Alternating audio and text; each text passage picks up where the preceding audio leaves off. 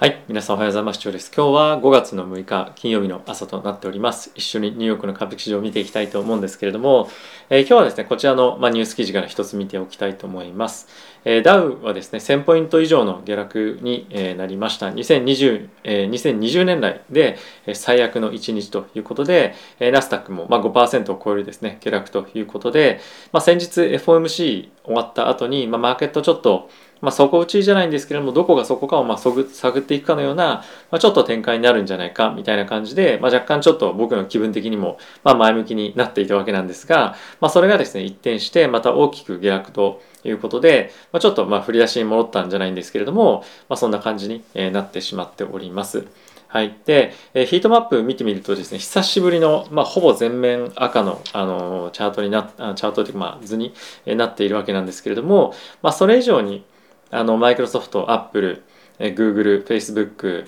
えー Amazon、まあ、テスラですね、まあ、テスラは特に8%超える下落しているわけなんですけれども、まあ、このいわゆる GAFAM と言われるような銘柄えーたちが4%、5%の下落をしているというのは、まあ、本当にマーケットに対して大きくインパクトあったと思いますし、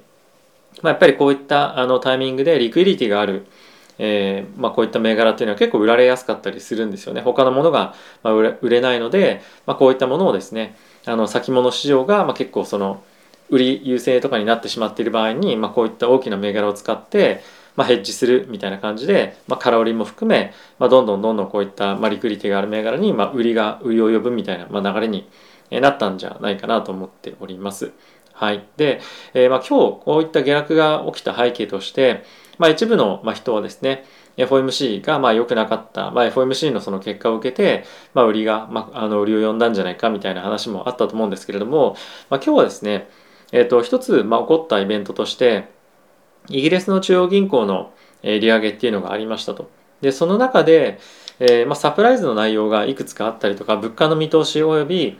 経済の見通しに対して非常にまネガティブな発言があったんですよね。まあ、それがまグローバルに波及するんじゃないかっていうような一つもう見方も僕はあったんじゃないかなと思っています。でプラスそれに加えて、まあ、インドの中央銀行がま利上げをしたわけなんですけれども、まあ、そこに関連して出てきているエコノミストの発言とかっていうところも、まあ、一定程度悪影響あったんじゃないかなと思うので、まあ、そのあたり僕は今日、え中心に皆さんにお伝えをしていこうかなと思っております。はい、であとは仮想通貨のマーケットもですねビットコインに関しては約10%弱ぐらい、え落ちたりもしていて、まあ、少しマーケットのそのリスクオフ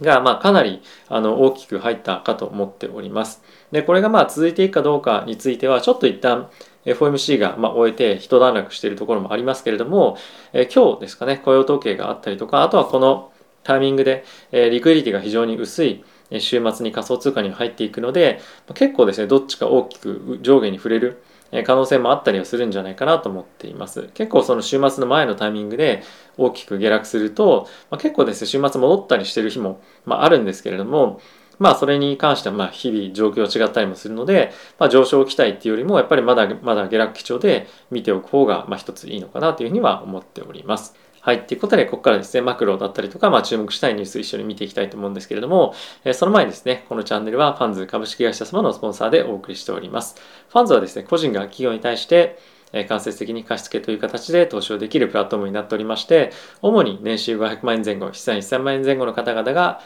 使っているプラットフォームになっております。もしご興味ある方は僕の説明の動画も概要欄の方に貼ってありますので、ぜひチェックしてみてください。はい。ということで、えーまずはですね、指数見ていきたいと思うんですが、はい。ダウですね、マイナスの3.12%、えー S&P がマイナスの3.56%、ナスダックがマイナスの4.99%、ラッセル2000がマイナスの4.39%、えー米国の10年債金利なんですけれども、3.33ということで7ベースの上昇となっております。まあ、それ以外のヨーロッパの金利に関しても、まあ、上がってますよね。グローバルでまあ大きく、まあ、金利が上がっているような状況となっております。で、FX ドル円なんですけれども、130.05というところで引き続き好位安定をしている状況となっています。はい、でコモディティなんですが原油に関してまたさらに、まあ、じわっと上がってますけれども108.25と。でプラスこういった、まあ、状況ではあるんですがゴールドはそんなに反応してないですね。まあ、あの引き続き高位安定ですが1878ドルというところで前日比0.5%の上昇となっておりました。はい、でセクター別で見てみてもかなりマーケットは、まあ、ちょっとマイナスが混んでる、まあ、かなりなかなか見ない濃い色になっているんですが、まあ、 Consumer Discretionary、まあ、この辺は、まあ、テスラとかアマゾンとか入ってる、まあ、領域ですね。だったりとか、まあ、IT、まあ、こういったところがが大きく下落していますけれども、まあ、主にはナスダックの上位銘柄だったりとか、まあ、あの我々が馴染みが非常に深い、えーまあ、 GAFAM とか FANG というふうに言われるような銘柄が、ま、大きく売られているというような状況となっておりました。で、えー、今日ですね注目しておきたい一つのポイントとしてはこちら米国の10年債の金利のえチャートになっているわけなんですがここ最近やっぱ3%近辺で少し上値を、ま抑えられるというかキャップされていたんですけれども、まあ、一時期はですね大きくドーンと伸びて3.10%のところまで上がっていました。まあ、金利の上昇というところはここ最近手前の2年の金利とかの上昇が非常に目立っている期間もあったんですけれども、まあ、ここに来てですね、まあ、10年債の金利というところが大きく伸びてくるような展開になっていて、まあ、イールドカーブっていう観点で言うと、まあ、あの少しまあ、2年債と10年債の差がついてきているような感じにはなっているんですが、まあ、一層10年債を中心にえ今後物価上昇というところがまあ注目されるような感じにまあなりそうな展開にはなっているかなと思います。でそうなってくるとやっぱりグロース株だったりとか、まあ、米国の、えま株に関してはその10年債の金利が上がってくるとバリエーションの観点で非常にまあ悪影響っていうのがま出てくるということもありまして、え株式マーケット全般的には売られやすい環境になってくるかと思います。で、プラス今はですね、やっぱりディフェンシブというふうに言われるような銘柄だったりとか、あとはバリュー株っていうふうに言われるような銘柄が、もうあのバリュー株じゃないよねっていうふうに言われるぐらい、まあ、上がってきてもいるので、まあ、どこの株を買っていいかっていうところも非常に難しい感じに、まあ、今なってきつつは、まあ、ありますよね。でずっとそういう展開が続いてきた中でまた一段と10年債の金利が上がってくると、まあ、非常に厳しいえ環境が続くというのは、えまあ、間違いないのかなというふうに思っております。はい。で、えナスダックなんですけれども、一旦ちょっとこの引けのタイミングでまた戻してはいますが、まあ、先日のあの安値というところをまあサポートとして、え今動いていますけれども、まあ、ここをまた今日、え持ち返せるかどうかというところがまずは一つの、え注目にはなるかとは思っております。はい。まあ、あとはですね、あの FOMC を終えてえ次の日で大きく下がってしまったっていうことで、まあ、非常に残念ではあった一方で、まあ、先日も申し上げた通り、えっと、やっぱり今後の FOMC の動きをある程度、まあ、予測できるというかあの読めるようになってるっていうのは、まあ、一つ、まあ、本当に、まあ、大きな、まあ、サポート要因というか別にあの悪影響ではないと思うんですよね。なのでまあちょっと今マーケットとしてはやっぱりこれだけ動いているのは、まあ、それだけセンシティブなまあ、非常に不安定な相場というところがまず一つ、えー、まあ見て取れるというところとあとはやっぱり物価上昇だったりとか世界のまあ経済状況がまあ非常にそれだけ読みづらくなっているというようなことかと思いますので、まあ、今は本当に個別要因の株の状況状状況条件っていうのも重要なんですけれどもマクロのトピックに自分のその時間っていうのを使ったりとか、まあ、理解にあの努めるっていうのは非常に重要なまあ時間の使い方なんではないのかなというふうには思っております。はい。で、ここからちょっとニュース見ていきたいと思うんですが、今日はやっぱり僕の中で大きく影響があったんではないのかなというのが、このバンコブ・イングランドの利上げ及び、まあ、それに関してのコメントですね。え今ですね、あのバンコブ・イングランドに関しては25ベースポイント今回利上げをして1%のえー、まあ、政策金利のところまで上がってきましたと。で、この会合の中で、50ベースポイントを、上げましょうよという人たちが、まあ、一定数いたんですよね。まあ、それだけ、まあ、結構今やっぱり今の物価上昇の、まあ、環境に危機を持ってる人が、まあ、危機感を持っている人が非常に、まあ、いたと。でその一方でこの事前予想どういうふうな形で利上げを行うかっていう事前予想からすると、まあ、結構ですね予想はハト派だったんですね。まあ、っていうのは、まあ、一部の人が利上げに反対したりとか、まあ、して、まあ、ギリギリなんとか利上げを行うっていう決断になるんじゃないかというふうに言われていました。その一方で今回このような形、まあ、ある意味その多価的な形の利上げの方向感になるというところにまず一つ驚いていると。でプラス今後えインフレ率に関しては10%を超える水準になっていくんじゃないかっていうふうにまあ言われている。プラス、まあ、これバンコブ・イングランドの公式発表として2022年の第4クォーター10月11月12月期ですねについては、まあ、GDP にマイナス成長するかもしれないっていうふうにまあ言い出してるんですね。なので一応まあ国として成長率がま鈍化していくおよびま別の言い方をすると、ま、強いリセッションリスクがあるというふうにま言い出したっていうことが、ま、大きなマーケットにま激震じゃないんですけれども、まあ、一つサプライズの要因になったんではないかなと思います。でこういった発言もあってですね一応まポンドに関してはまあ金利は上がったんですけれども先行きの見通しが非常にま弱い悪いということで、えー、ブリティッシュパウンドが、え、大きく下落をしているというのも、まあ、ニュース記事として出ていました。はい、なので、まあ、この辺りあの世界的に経済が弱くなってくる。これはヨーロッパの方全般的にも見られていますし、まあ、あとは中国ですよね。本当に中国のリスクっていうのが、まあ、先日 FMC のその文章の中でも、まあ、明確に中国の原則リスクっていうところが、まあ、明言されていたりもしているので、まあ、この辺りに関してはあの大きく注目をしていきたいポイントかと思いますし、まあ、あとそのアメリカも含め世界中の各国がリセッションに向かっているようなもう方向感になってきていると思いますので、まあ、リセッションリスクについての議論がまあ再燃してくるようであればもっともっとマーケットはま厳しい環境に置かれるんじゃないかなというふうには思っております。はい、でもう一つ見ておきたいのは先ほどもちょっと申し上げた、まあ、インドの中央銀行がですね、まあ、今回40ベースポイントの利上げをして現在40、えっとまあ、44.4か4.4%の利上げというかあの金利水準まで上げました。でこの中で非常に注目されているポイントとしては今一応エコノミストの発言ではあるんですけれども、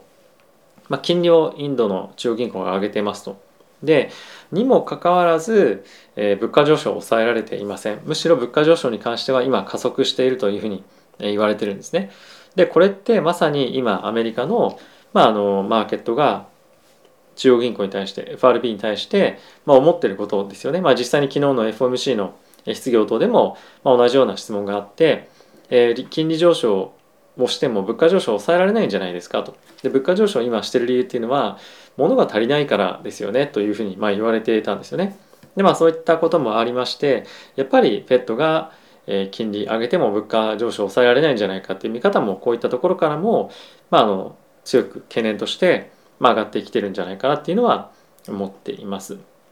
はい、なので、まあ、今のパウエル議長がですね言っているような発言例えばその年末までに向けて少し物価上昇落ち着いてくるんじゃないかっていうようなコメント出てますけれども、まあ、そういったことも、まあ、途中でどっかであの撤回じゃないんですが少し意見として変わってくる可能性もあるんじゃないかと思いますし、まあ、あとは非常に強いまあ、レーバーマーケット雇用市場というふうに言われてはいますけれども、まあ、今日ですね金曜日雇用統計の発表がありますので、まあ、ここでどういった数字が出てくるかによってもマーケット大きくボラティティ出てくるかと思うので、まあ、非常に注目をして見ていきたいかなと思っております。はい。で、まあそんな中、もうこれは織り込み済みというか、あの予想されていることではあると思うんですが、HB もですね、6月に利上げを決定ということの、まあ、発表も、発表というか、あの、まあその中のオーストリア銀行の総裁が言っていたんですけれども、まあ、こういったところに注目がまた移ってくるので、まあ、この利上げをする際に、まあ、どういうふうな物価の見通しなのかおよび、まあ、経済の見通しですね、まあ、どういうふうになるのかっていうのも、まあ、細かく説明がいろいろとあると思いますので、まあ、しっかりと注視をしていきたいかなと思っております。はい。で、そんな中、ウォール・ストリート・ジャーナル記事見ていきたいわけなんですが、まあ、注目しておきたいのはアメリカの経済という観点で言うと、まあ、アメリカの住宅金利ですね、モーゲッジレートが5.27%に今達していますと。で、これは、えー、ハイエストレベル進出2009というふうに言っていますけれども、まあ本当にもう、えー、10年以上ぶりというところで本当に異常な、えー、金利水準に今なっているわけなんですけれども、まあ、これがまあの1年間ではなくて、えっと、わずか数ヶ月、まあ、年初来っていうともう2%ぐらい上がってるんですよね。年初来の年初の金利が3.22%だったというところで、まあ、いかにこの金利上昇が、まあ、モーゲッジ、まあ、住宅金利という、まあ、観点で見ると急激に上がってるかだと思うんですよね。で変動で借りてる人たちは本当に、まあ、支払いとか倍まではいかないんですけれども、まあ、それ近くになっているということで、まあ、かなり住宅のマーケットはまあ、加熱というかあの本当に今加熱している中で、まあ、加熱というか何ですか価格がまあ上がっている中で、まあ、より厳しい環境になってくる。買い手がなかなかつかないという状況になってくるかと思うので、まあ、いよいよ住宅、まあ、バブル崩壊かじゃないんですけれども、まあ、そういったまあ紙面が出てきたりとか、まあ、そういったのもあるかと思いますし実際にもうこの住宅の売買の数っていうのはかなり減ってきていて今えー、まあ買われてる売買活発なのというのは高価格帯で、まあ、やっぱりもうお金に余裕がある人たちが、まあ、どんどんどんどんその物価上昇を、まあ、ヘッジするためにというかあの享受するために、まあ、家を買っているというような状況が今も続いているというような感じですよね。はい、で、まあ、ブルンバーグに関しては、まあ、もろもろニュースいろいろ出てきているんですが大体さっきのニュースあのカバーしているかなと思います。一応僕としてはこの RBI ですね、まあ、先ほどのインドの銀行があのどんどんどんどん利上げをしていくプラスウォーリーオーバーインフレーションターゲットブリーチというふうにまあ言っているんですけれども、まあ、インフレのターゲットをさらにまあぶち越えてくるんじゃないかみたいなことがあの、まあ、タイトルとして出ていますが、まあ、内容は同じですね。はい、で、えー、皆さんちょっと先ほど触れたんですけれども、まあ、仮想通貨も大きくビットコインドロップ5%って書いてありますが、まあ、今のこのタイミングだと、まあ、10%弱ですね9%近辺下落をしていてリスクマーケットの、まあ、リスクオフが、まあ、今大きく進んでいると。でこれはですねやっぱりそのここ最近下落をあの、まあ、注視ずっとしていていたわけなんですけれども、まあ、これは株式だけではなくてやっぱりあの仮想通貨のマーケットも同様なんですが、まあ、今資金がどんどんどんどん抜かれていく中で、まあ、株式だったりとか仮想通貨みたいな、まあ、ボラティティが非常に高い通貨だったりアセットクラスは、まあ、資金がまあ、先に抜かれやすいっていうようなこともまあよくあるので、まあ、あのビットコインだったりとかを見ておくと、まあ、より株式よりも、まあ、センシティビティっていうのがそういった金利だったりとかに高いので、まあ、先行指標にもなると思うので、まあ、一つ注目をしていくといいんじゃないかなと思っております。はい。ということで、いかがでしたでしょうか？ちょうど24時間前と比べるとだいぶトーンというか、あの変わったような感じはありますが、えー、引き続き、まあ、マーケットの環境というか状況は、まあ、変わっておらずというのは、まあ、あるかと思います。まあ、いずれにせよ、まあ、今日から昨日から、え、マーケットどんどん上がっていきますよというよりも、まあ、やっぱりまだ、あのどこまで落ちるんだっていうのを確認するような感じにはなっていくかと思います。まあ、あとはですね、アセットクラスとして、 GAFAM とかのあの株がですね結構安くなってるよねっていうふうに、まあ、ずっとここ最近言われているんですよね。なので、まあ、打診買いみたいな感じで例えばアップルとかに買いを入れてる大手のファンドとかっていうのも、まあ、少し一部聞いてはいるんですけれども、まあ、今日、まあ、このような形で5%弱ですねアップルも下落していますが、まあ、こんな感じで下落していく中で、まあ、彼らが買い支えるのかというか、まあ、買いに入るのかもしくは、まあ、まだあのリスクオフというところで様子見を続けるのかどうかっていうのは一つあの注目をしておきたいまあ、ポイントかなと思うので、また何か情報入ったら皆さんにお伝えをしていきたいかなと思っております。はい。えー、まあ、金曜日ということで、あと1日ですね、FOMC じゃなくて、えっと、雇用統計ありますけれども、まあ、その後、え、週末どうなるのか、週明けどうなるのかっていうのは、ちょっと、あの、まあ、非常に、なんていうんですかね、日本のマーケットをやってる方からするとずっとお休みということもあるので、まあ、結構、まあ、今日も含め、えー、気が気じゃないかなと思いますし、あとは日本のマーケットで取引している投資家に関しても今週に関しては月曜日と金曜日しかえっとまあ、取引できる日はないですけれども、まあ、この大きな変化があったタイミングで、まあ、ほとんどの人はもうすでにあのヘッジとかリスクオフしてると思うんですが、まあ、なかなかその1日だけで全て自分がやりたい取引とかっていうのを終えることはできないので、まあ、もし今日えー、週明けとか、ま、下落していくのであれば、まあ、そういったオペレーションが何日にもわたって、まあ、少し続いたりもするかもしれないので、まあ、あのその辺りの動きも注目して、え、日本マーケット見てる方は、え、見ておくといいのかなと思っております。はい。ではまた次回のとこでお会いしましょう。さよなら。